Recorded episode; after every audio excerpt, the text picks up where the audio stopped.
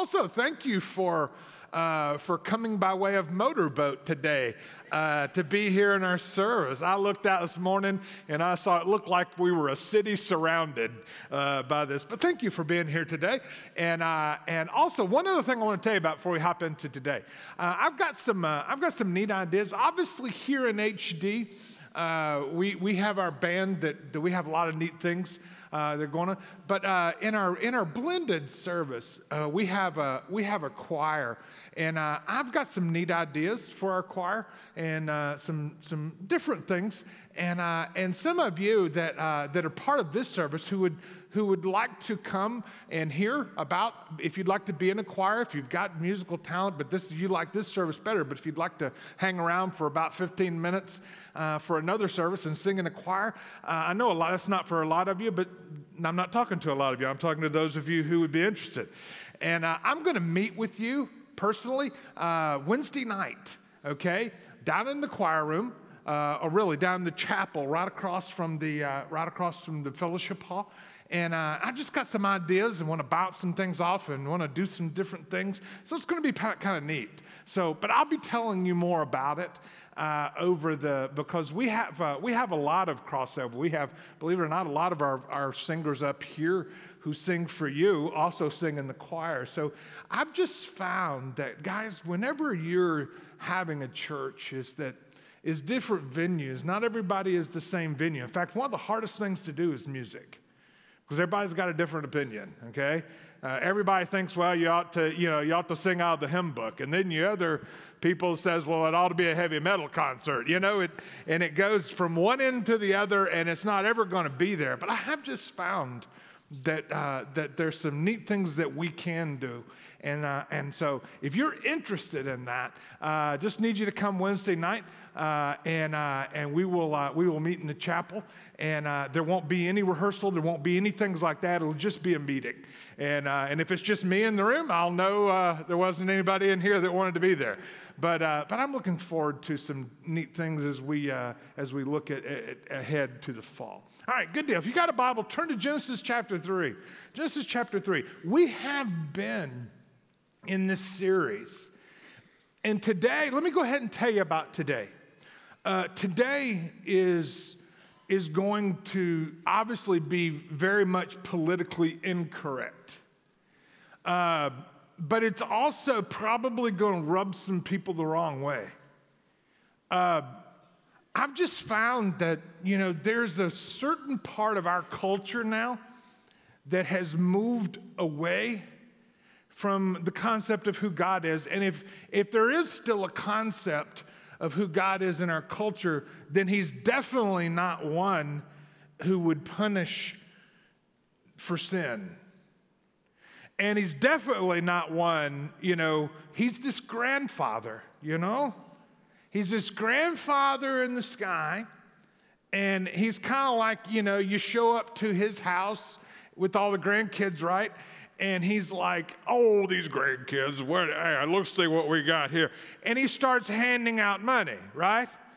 And, uh, if, and, and, you know, the most amazing part of that to me is that that grandfather used to be my dad. And what happened to him? Because my dad was as tough as nails, but became a marshmallow with grandkids. Well, that is our culture's view. Those that believe in God, our culture's view is that God is a grandfather, a marshmallow. He's one that basically, oh, don't do anything to that kid, they're perfect kind of thing. But that's not the truth. It's just not the truth. And see, we live in a culture, guys, it's real important. We live in a culture that says, well, if I believe it, that makes it true. I mean, I've, I mean, I've had people, as I've shared with them before, and they'll look at me and say, Well, I don't believe that. And, and I, I'm kind of, and I don't want to be ugly here. But it really doesn't matter what you believe. The truth is the truth, whether you believe it or not. And yet we have become so arrogant in our culture to, that we've become our own little gods in our own little life that if we say it's true, it's true to us. And if you say it's true to you, then it's true to you, even if the two are exact opposites. And it's madness. And so this will rub people the wrong way because, especially if you're immersed in this culture and you've swallowed it hook, line, and sinker, this whole thought of, you know, you know that, that everybody's right. So today is going to be an affront against that. But I do promise you this it is the truth. Okay, it is the truth. You see, in our culture, it's just been real easy to to, to just make everybody feel good about themselves, to tell them that what they're doing is, is not wrong, but it is right for them. Does that make sense? So today is going to be a tougher message, but it is very liberating because it doesn't matter what you believe if it's not the truth. You see, you'll know the truth, the truth sets you free. Now, if you put your faith and trust in the truth, then that can have incredible positive impact in your life. But if you put your faith and trust in a lie, it can, just as much as the other can have positive, it can bring destruction into your life. Because it doesn't matter how much you believe it. If it's not the truth, it's not the truth. Interesting. So today is the, you know, we've been talking about Genesis, and everything is a first in Genesis, right? And today I just entitled The Birthday of Sin. That is sin that comes, it just comes in, it just comes into the world, and it's been a struggle ever since. And by the way, all of us, the scriptures teach, and that's not hard for me to understand. That's not hard for me to see in evidence around me, is this, the sinfulness that, that lives in all of us. Sometimes we've really tried to hide it and mask it. At other times, our culture just tries to tell oh, that's not a sin. In fact, our culture doesn't even believe sin exists anymore. If you go up and ask somebody, in fact, if you go to pretty, it's, it's really gotten pretty sad. If you go to most any church, popular culture church, you're not going to hear the S word. You know what I'm saying? You're just not going to hear it. Why? Because they'll tell you, well, people don't want to hear that. I understand. Why would you want to hear that? But here's the question Is it the truth? Yeah. Yeah.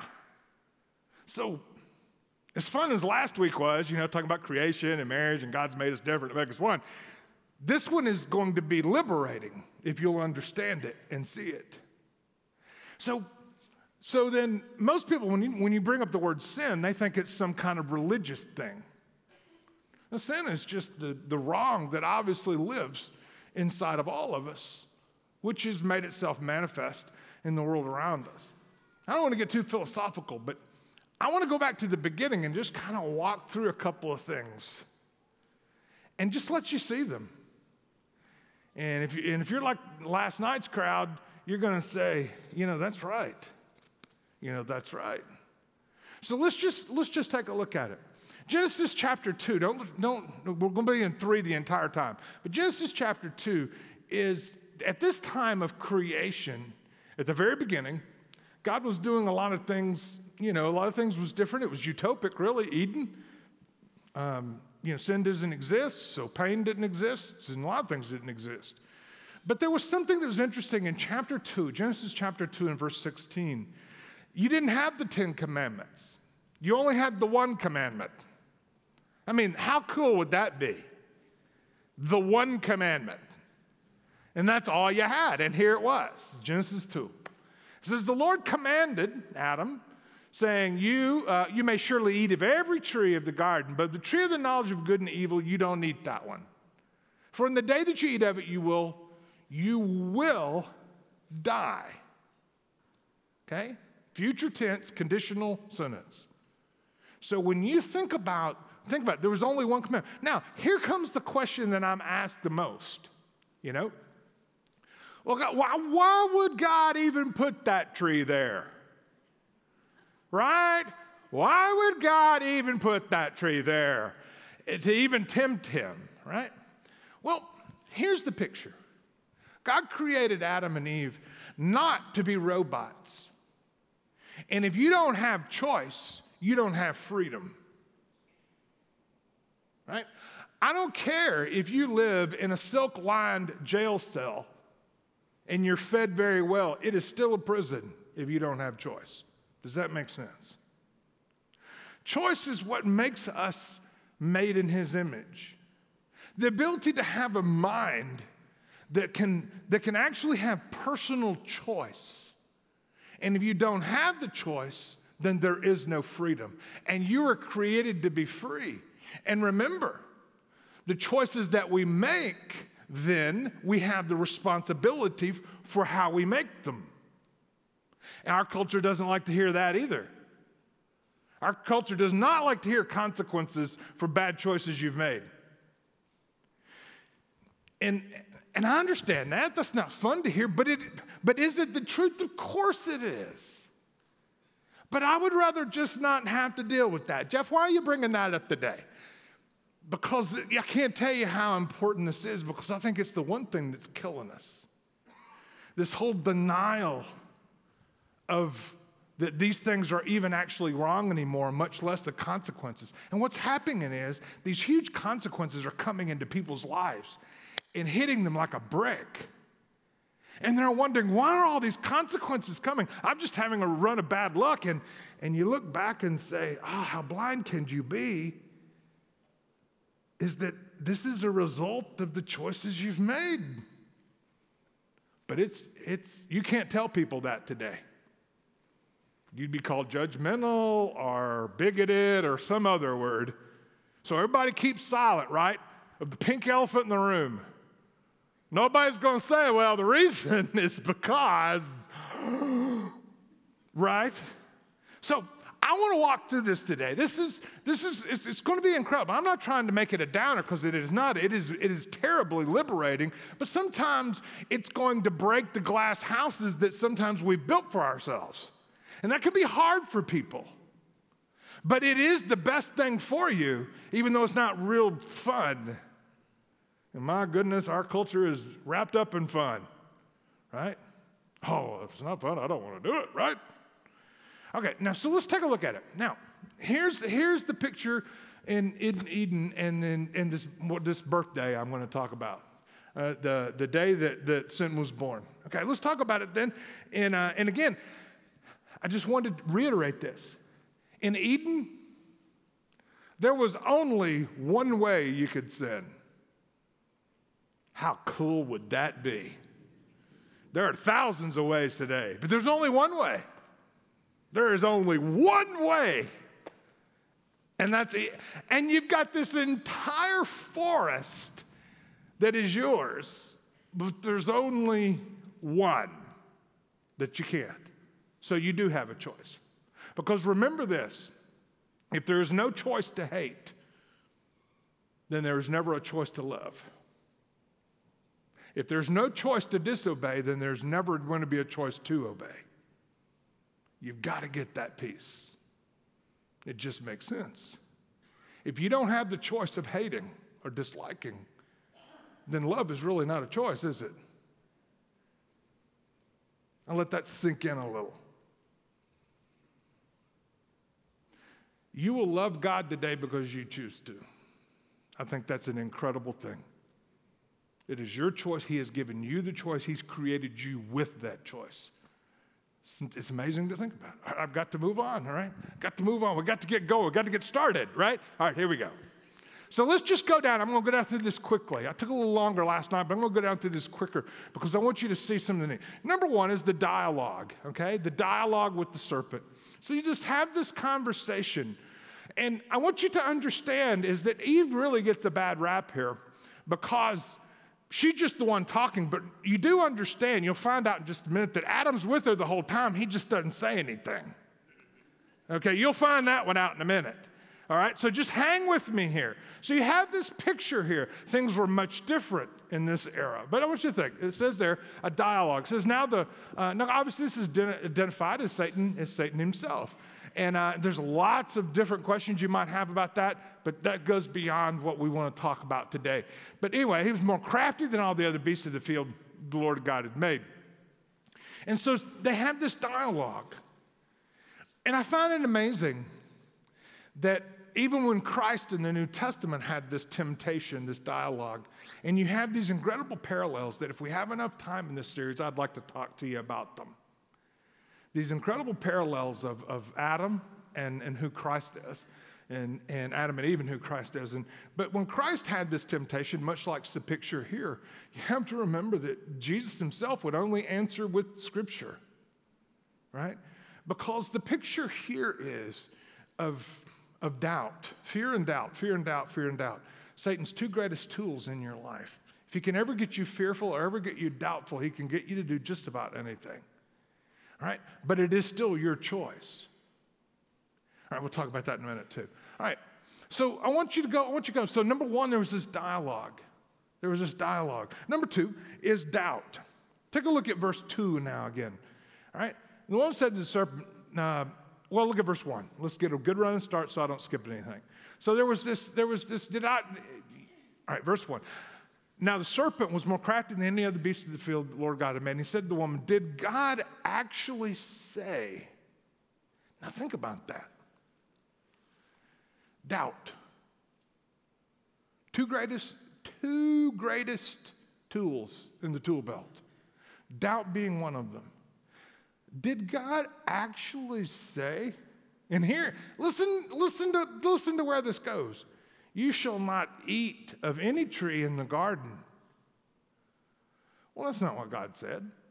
It's not even close to what God said.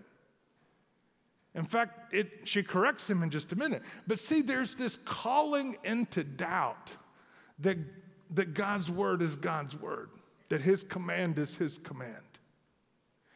And whenever there's doubt, it's fertile ground for a lot of things. But I can't tell you that through the years, um, more doubt has been cast over one book than all the other books in, in civilization, civilization combined, and that's the Bible, the scriptures. I mean, it has been attacked more, it has been denigrated more, it's been laughed at more, it's been spurned, it's been all those things. Its, its authorship has been questioned, its authority has been questioned, right? Its acceptability has been questioned, especially in our culture today. And when you see it's also its accuracy, everything else, when you take a look at it, more doubt has been tried on the scriptures than anything else, any, any other thing. Why? Because if you have God's word, you have truth. And if you have truth, there is something that you is something you become responsible for. Now, I want you to hear this. This is, this is a powerful thought. Therefore, doubt. If I can get you to doubting anything in it, then eventually it's going to cause question to all of it. You know, I've had, I can't tell you how many times people have said to me, you know, you know, well, Jeff, well, I'm, I, you know, I'll say to them something, and they'll say, they'll say, well, I don't believe that, and I said, well, you know, it doesn't really matter what you believe. Is the question, question is it the truth, right? And then, and then, well, you know, I don't believe that, and then I'll ask them. I said, well, do you believe? Do you believe that Christ came into the world? Do you believe that because of who He was and what He did at the cross, that you can receive forgiveness? And said, oh, absolutely, with all my heart. I said, well, where did you find that out? Well, from the scriptures, well, you've just cast doubt on, on your picking and choosing what you like and don't like. And then you wonder why you've got so many problems and there's so many people around us confused. I want you to understand if you ever cast doubt on what God has said, and that's exactly what happened here. Did God actually say? And it was only it was only one you know, one sentence with a comma. That, that was all it was. But it's incredible. It's incredible how many like to dance around the subject of what it says. Because it is really clear in most cases. And there are some things that are, that are mysterious, there are some things that we don't understand. But uh, obviously, when you, when you begin to doubt here comes the problem, okay? You have the doubt of God's word, which turns into the denial of truth. Take a look at this. This is, this is incredible. Take a look now uh, if, uh, in verse 2. And the woman said to the serpent, We may eat the fruit of the trees in the garden, but God said, You shall not eat of the truth.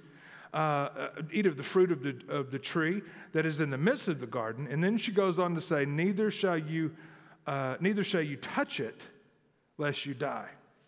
Now, there's something interesting about that. Did God ever say you can't touch it? The answer is no. No. So she has just added something to it. I have found that there are some huge things. When you begin to doubt something, if it fits what you want to do, then you'll begin to deny it. So you have then this picture. It's an amazing thing. I've watched it happen. I've watched people do this through the years. And believe me, you cannot talk to them you'll hear people say things like, Well, I don't believe God would ever fill in the blank. Well, my God would never fill in the blank. And so they're just making stuff up over how they think and feel. So then, what does that tell you about them? That tells you that they believe that they are their own source for truth. So they will believe that they are gods of their own little universe. They probably won't go that far, but it, it, it, it is. It's what it is. They won't go that far, but what they'll say to you is, well, I don't believe, I don't believe God would do this, this, this, this, this. Right? So here's the big one. I can give you thousands of these, but I, I'm going to run out of time if I don't watch it because there's something that's happening, there's something that you want to do, there's something that's in there, but you know it's probably not what the Lord wants you to do, but you've got to be able to live with yourself, right? And so you begin to doubt this, you know, it's incredible how you begin to look at the scriptures and say, and say, oh, well, you know, that, that was for a different time and era and things have changed. And, and I want you to know is that if truth is the truth, it doesn't change with time. Again, these things aren't fun to hear, but they are, they are, they are real, right? And so you have this picture, okay? You have this picture then is, is that somebody wants to do something and they'll say to themselves, you know, well, I really believe with all my heart that God would want me to be happy. I mean, wouldn't He want me to be happy? I mean, I'm a parent and I want my children to be happy, and so wouldn't God want me to be happy? And I think this is what would make me happy. And then the doubting turns into denial because your own happiness, right, comes into play. Anytime I hear somebody say, I just think God would want me to be happy, I know they're, they're really on the cusp of making a bad decision. That never works out well, ever. Why? Because you're having to deny some kind of truth. And you're trumping it with the fact that you think God would want you to be happy. And so you're heading down the same path here as what happened in Genesis 3. It's amazing, and it's happened to all of us. It's incredible how all of us, and no, you're not going to listen to anybody. But when you do that, whenever you begin to add to or take away from God's word, you have a mess. You know, we have, we have whole groups today. We have whole groups today. We have a group today that has taken away from God's word. And I'm not going to tell you who they are, but, but they knock at your door often. And, and, and the one truth that they, that they really, really destroy is that Jesus is Emmanuel. That is God with us. That is God in the flesh, right? And, uh, and when you take away that truth, everything else collapses. And then I would say half of the Christian denominations in our culture add to God's word. What do I mean by that? Well, just like, just like Eve did. It's easy to start saying, yeah, you need what Christ did for you. Yeah, you need that. But you also need, and then they have their own lists of things that you're supposed to do in order to be, in order to be right with who God is. And so when you put all these together, the add to, the subtracting, they're all, they're all incredible attempts to, to, if you will, keep you from what God's truth is. And in this particular case, it's just real simple. Don't eat of that tree. And yet, the more complicated you can make it, the more doubt that you can put on it. You know, it's an incredible thing to me. It's like the guy came up to me last night after the service. Oh, Jeff, you should have told him the grapefruit story. I said, What are you talking about? He said, Don't you remember that story? He said, Yeah. One time I, I had to take some medicine, and right on the right on the medicine it says you can't have grapefruit while you're taking this medicine. Well, guys, I don't ever eat grapefruit. But all of a sudden, I was craving a grapefruit. Does that make sense? Because I was told that I couldn't have it. What is that about? There's something inside of us that you tell us we can't, and that's the one, uh, we can't think anything else. Guys, it's we know it's there. We know it's there. And yet we struggle with some of these things. We really struggle with what we, what we want to do. So the doubt that turns, in, uh, that turns into denial, right? Because it says in the day that you, that you eat it, you'll die. That's another thing that's the truth. The people that don't like, you know, I just want you to hear this. Hell is a real place. It just is. Okay, now listen, hang on. Hell, it's not politically correct, but it is what God teaches. You know, I hear people say, that, you know, God is too good to have ever to ever punish anyone. Okay, that's your truth, but it's not what the scriptures teach. Well, I don't believe it. Well, I, I don't care what you believe. Where's your source of information? Well, for me, well, Great. That and a thousand other opinions, and we can all put them in a book and say nothing. Does that make sense? I can't tell you how I was in school so long and I had to listen to so many blowhards. Y'all know what I mean? They just stand up and, oh, well, you know, blah, blah. And it comes down to it. The question is if you don't believe it and you don't want anything to do with it, then fine. But if you want to understand and make some sense of this life and the creation around it, then you take a look at what it says. And I'm here to tell you the scripture says. And God is plain and He's clear. And the day that you eat of it, you're going to die. And it's the truth. And nobody likes to say it anymore because nobody, you know, well, people don't want to hear that. That's what people tell. That's what other, believe it or not, the pastors, teachers, well, people don't want to hear that. But is it the truth? Of course it's the truth. But God has the, I, mean, I think it's the reason that so many today don't see the need for Christ is because they don't understand who they are, what the scripture says who they are. Interesting. Interesting. So, you're going to die. Death. Wages of sin is death. I mean, it's all over the scriptures. The scriptures talk a whole lot about it as the destination. People say God is too good to punish. I, I, think he's too good not to punish. Why? Because he's good, he's righteous, he's just. When you understand those things, it begins to make, it begins to make sense. Number four, is what I'm going to call the delusion and then that came in their minds. Now, this one is classic. I want you to think about verse 4. And listen real close because I'm about to speed up because I got a lot more to do. All right? But the serpent said to the woman, You're not going to die. You really think God's a God of love? You're not going to die. He was just threatening you. You know, like sometimes a parent you know, will say something, you know, oh, he, that, he would never do that, right? In fact, let me tell you this, Eve. He's trying to keep you from that because he knows that if you, if you eat this, that your eyes will be opened. You see, he's really holding you back. Does that make sense? Your eyes will be open and you're going to be like God. Right? He's really holding you back here from being your best. He's keeping you from a whole lot of fun and enjoyment. Right?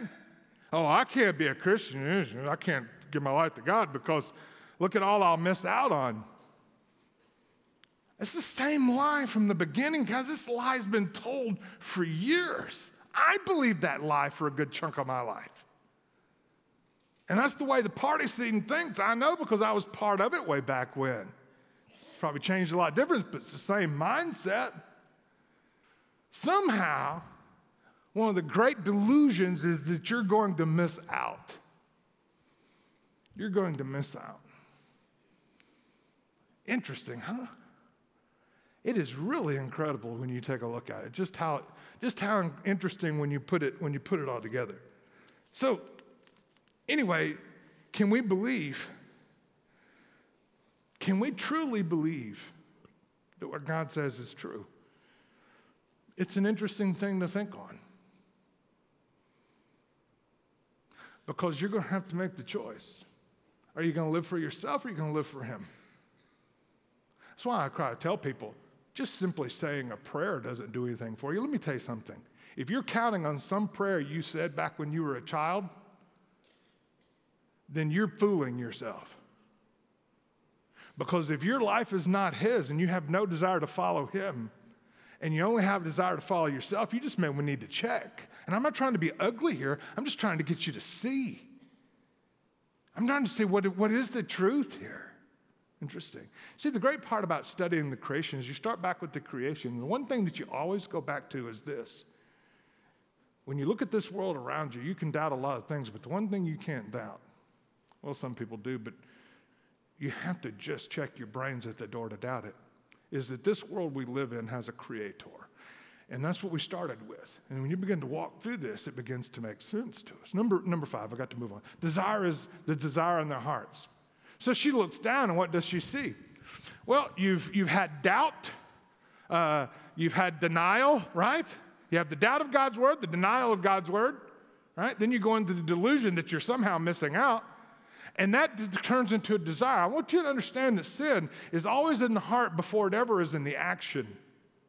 That is why it is most, it's to, that's why the Bible says to take care of your heart, take care of what's in here. If you can do that, then, then, then you can then you can control most of who you are. It's an incredible thing. But what happened was, all right, take a look at the next verse. It says, when she saw that the tree was good for food, all right, therefore, the Bible talks in another passage, lest the flesh, lest the eyes, pride of life, lest of the flesh, she saw it was good for food. Number two, lust of the eyes, that it was a delight to the eyes. And the, and the question is, a delight to the eyes. Well, you've got this whole forest, this whole garden of you can have everything, and all of a sudden, this one, this one is, is wow. And then it says, and that the tree was to be desired to make one wise. Pride of life. In other words, look at what this is promising, right? All right. So she took the fruit and she ate it. And she also gave some to her husband who was with her. He was there all the time, he just didn't say anything. That's why I think Eve gets a bad rap here. It's not that he, this guy was just innocent. Hey, honey, eat this. No, he's right there along the way. He just is not speaking up. He's not saying anything. He's complicit to it, obviously. Number four, number, uh, number six, I got to move on. The decision that was made. This is when what's inside comes out. And obviously, she, it's basically, she said she, she ate it. And I want you to understand this is that it was her fault. Now, when you read the rest of this passage, they each tried to blame each other, right? You know, which is still happening today. You know, he blamed her, she blamed, you know, the serpent and and all the other stuff, you know, but in reality, I have found is that all the demons in hell can't cause you to sin. That is your decision. Personal responsibility, I can't tell you how huge it is Nobody will take it, but it is so refreshing to me when somebody, I hear somebody say, I was wrong. Yes, I had people that influenced me, yes, but when it came down to it, I was wrong. That's why the scripture talks about confession being so important. I'm, I'm, careful about the word, way I use the word confession because that means so many different things. But confession is just admit, admit I was wrong. Interesting. A decision. A decision. Everybody today wants to blame someone else. We want to blame, they, ran, they started running with a bad crowd, uh, they had terrible parents, they had whatever. But you know, eventually, the man and the woman have to stand up, and the little girl and the little boy have to sit down. You have to start saying, Yes, I've had some bad breaks. Yes, I've had some bad influences, but it, it was my decision. I made it, and it was wrong. I'm, I'm telling you, there's great freedom in the truth that comes from that and the forgiveness that God offers. Number seven, the death that followed. You can read the rest of it, but I've got to move quickly. God says, In the day that you eat of it, you shall die. Well, the great question came out well, is that what happened? Well, it didn't look like they died. Well, what happened was, and this is why it's so important, is that, is that their body ultimately died, um, their soul progressively died, but their spirit died immediately. Hey, guys, Obviously, the body is, we talked about that, that you were created differently. There are three parts of you body, soul, and spirit. Body is the house you live in. The soul is your mind, will, and emotions. It makes up who you are. And your spirit, the spiritual part of us, that's the part that, that knows and can understand and have a relationship with God. Now, there's something interesting that we think about body, soul, and spirit. We think about these three things. The, the body began to decay because of sin the, the soul uh, began, to, begin to go downhill also, but the spirit died immediately. What do you mean? Well, is that they were separated. Up to this point, there was a perfect relationship with the God who created them. But sin separated that relationship, and they were driven from Eden, if you want to read the rest of the passage. And so you have then this, this to me, this incredible thought of what that, of what that means.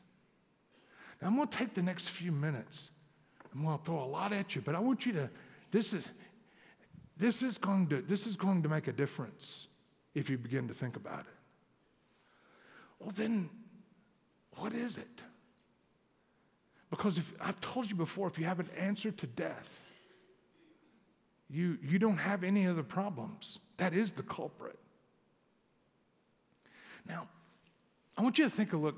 There's a, there's a popular passage, and, and we'll close with this. Ephesians chapter 2 is a powerful passage, but I want you, uh, but it goes all the way through verse 9. Now, verse 8 and 9 is often quoted, but a lot of times people don't take the opportunity to read 1 through 7 and explain it in such a way that it makes sense. But look at verse 1.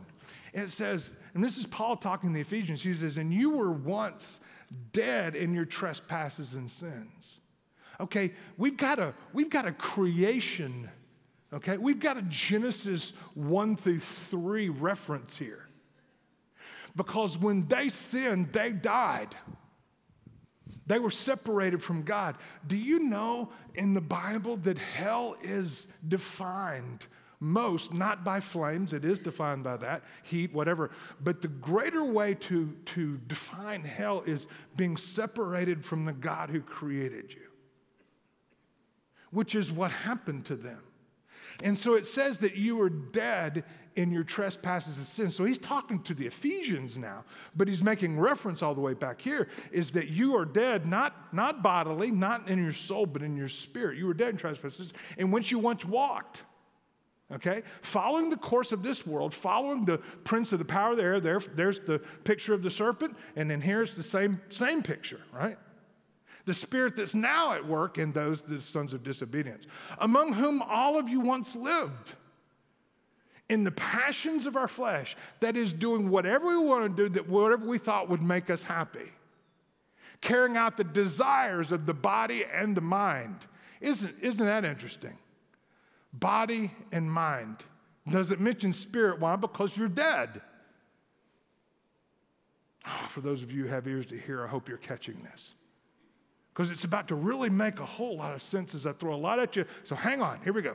So, carrying out the desires in the body of the mind, and we're by nature children uh, of wrath. What does that mean? That does mean we're ripe for judgment, ripe for punishment. Why? Because we're guilty. That's exactly what it's saying. I'm not making it up. But God, being rich in mercy, you will never ever be as grateful to God as you could be until you first understood who you are. Gratefulness to God is understanding who you are and what your destination would have been if it hadn't have been for Him. The people who I know are the most grateful to who God is are the ones who can see that. But God, being rich in mercy, because of his great love with which he loved us. So, what was it that drove him? His, he loved you. That's the good news. Even you were wrong, he loved you. Even when what? We're dead. Dead. Even when we were dead in our trespasses and sin. Look at this. Here we go. Here we go. He has made us what? Alive in Christ. That is, the spirit that was dead now has been made alive so that you can have a relationship with the God who created you. Why? Your soul's still alive. You're alive today. Your body's still alive, right?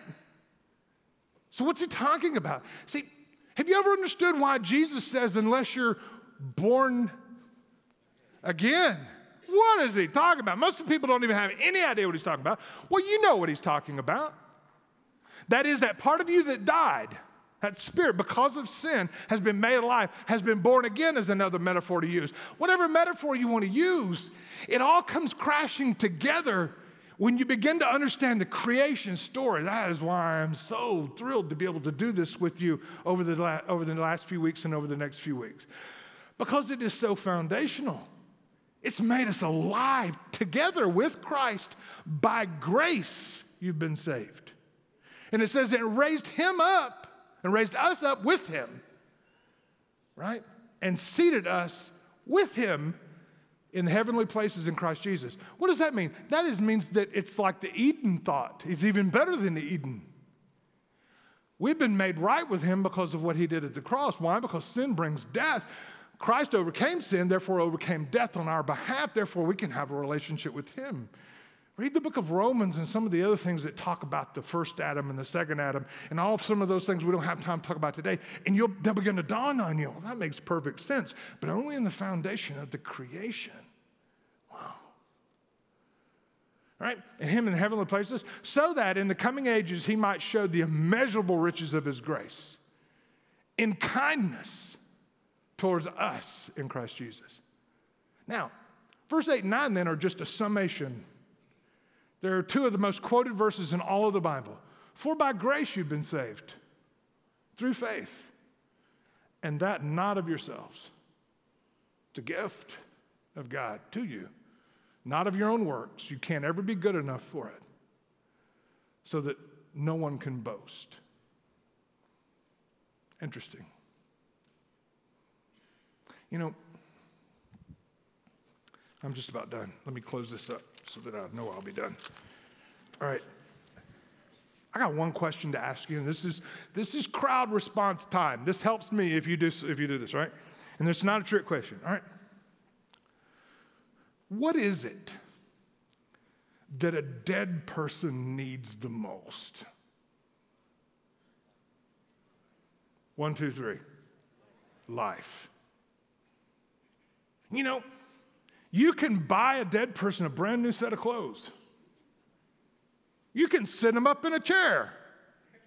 And from what I hear, you can even get some of that glue stuff and you can make them smile. Right? You clean them all up. But whatever you do for them, you can even baptize them. Knock yourself out. But hear this there's one thing that that person needs more than anything else life. That's why Jesus said, I'm the way, the truth, the life. Those who are dead in their trespasses of sin have been made alive in Christ. Wow. Does that make sense?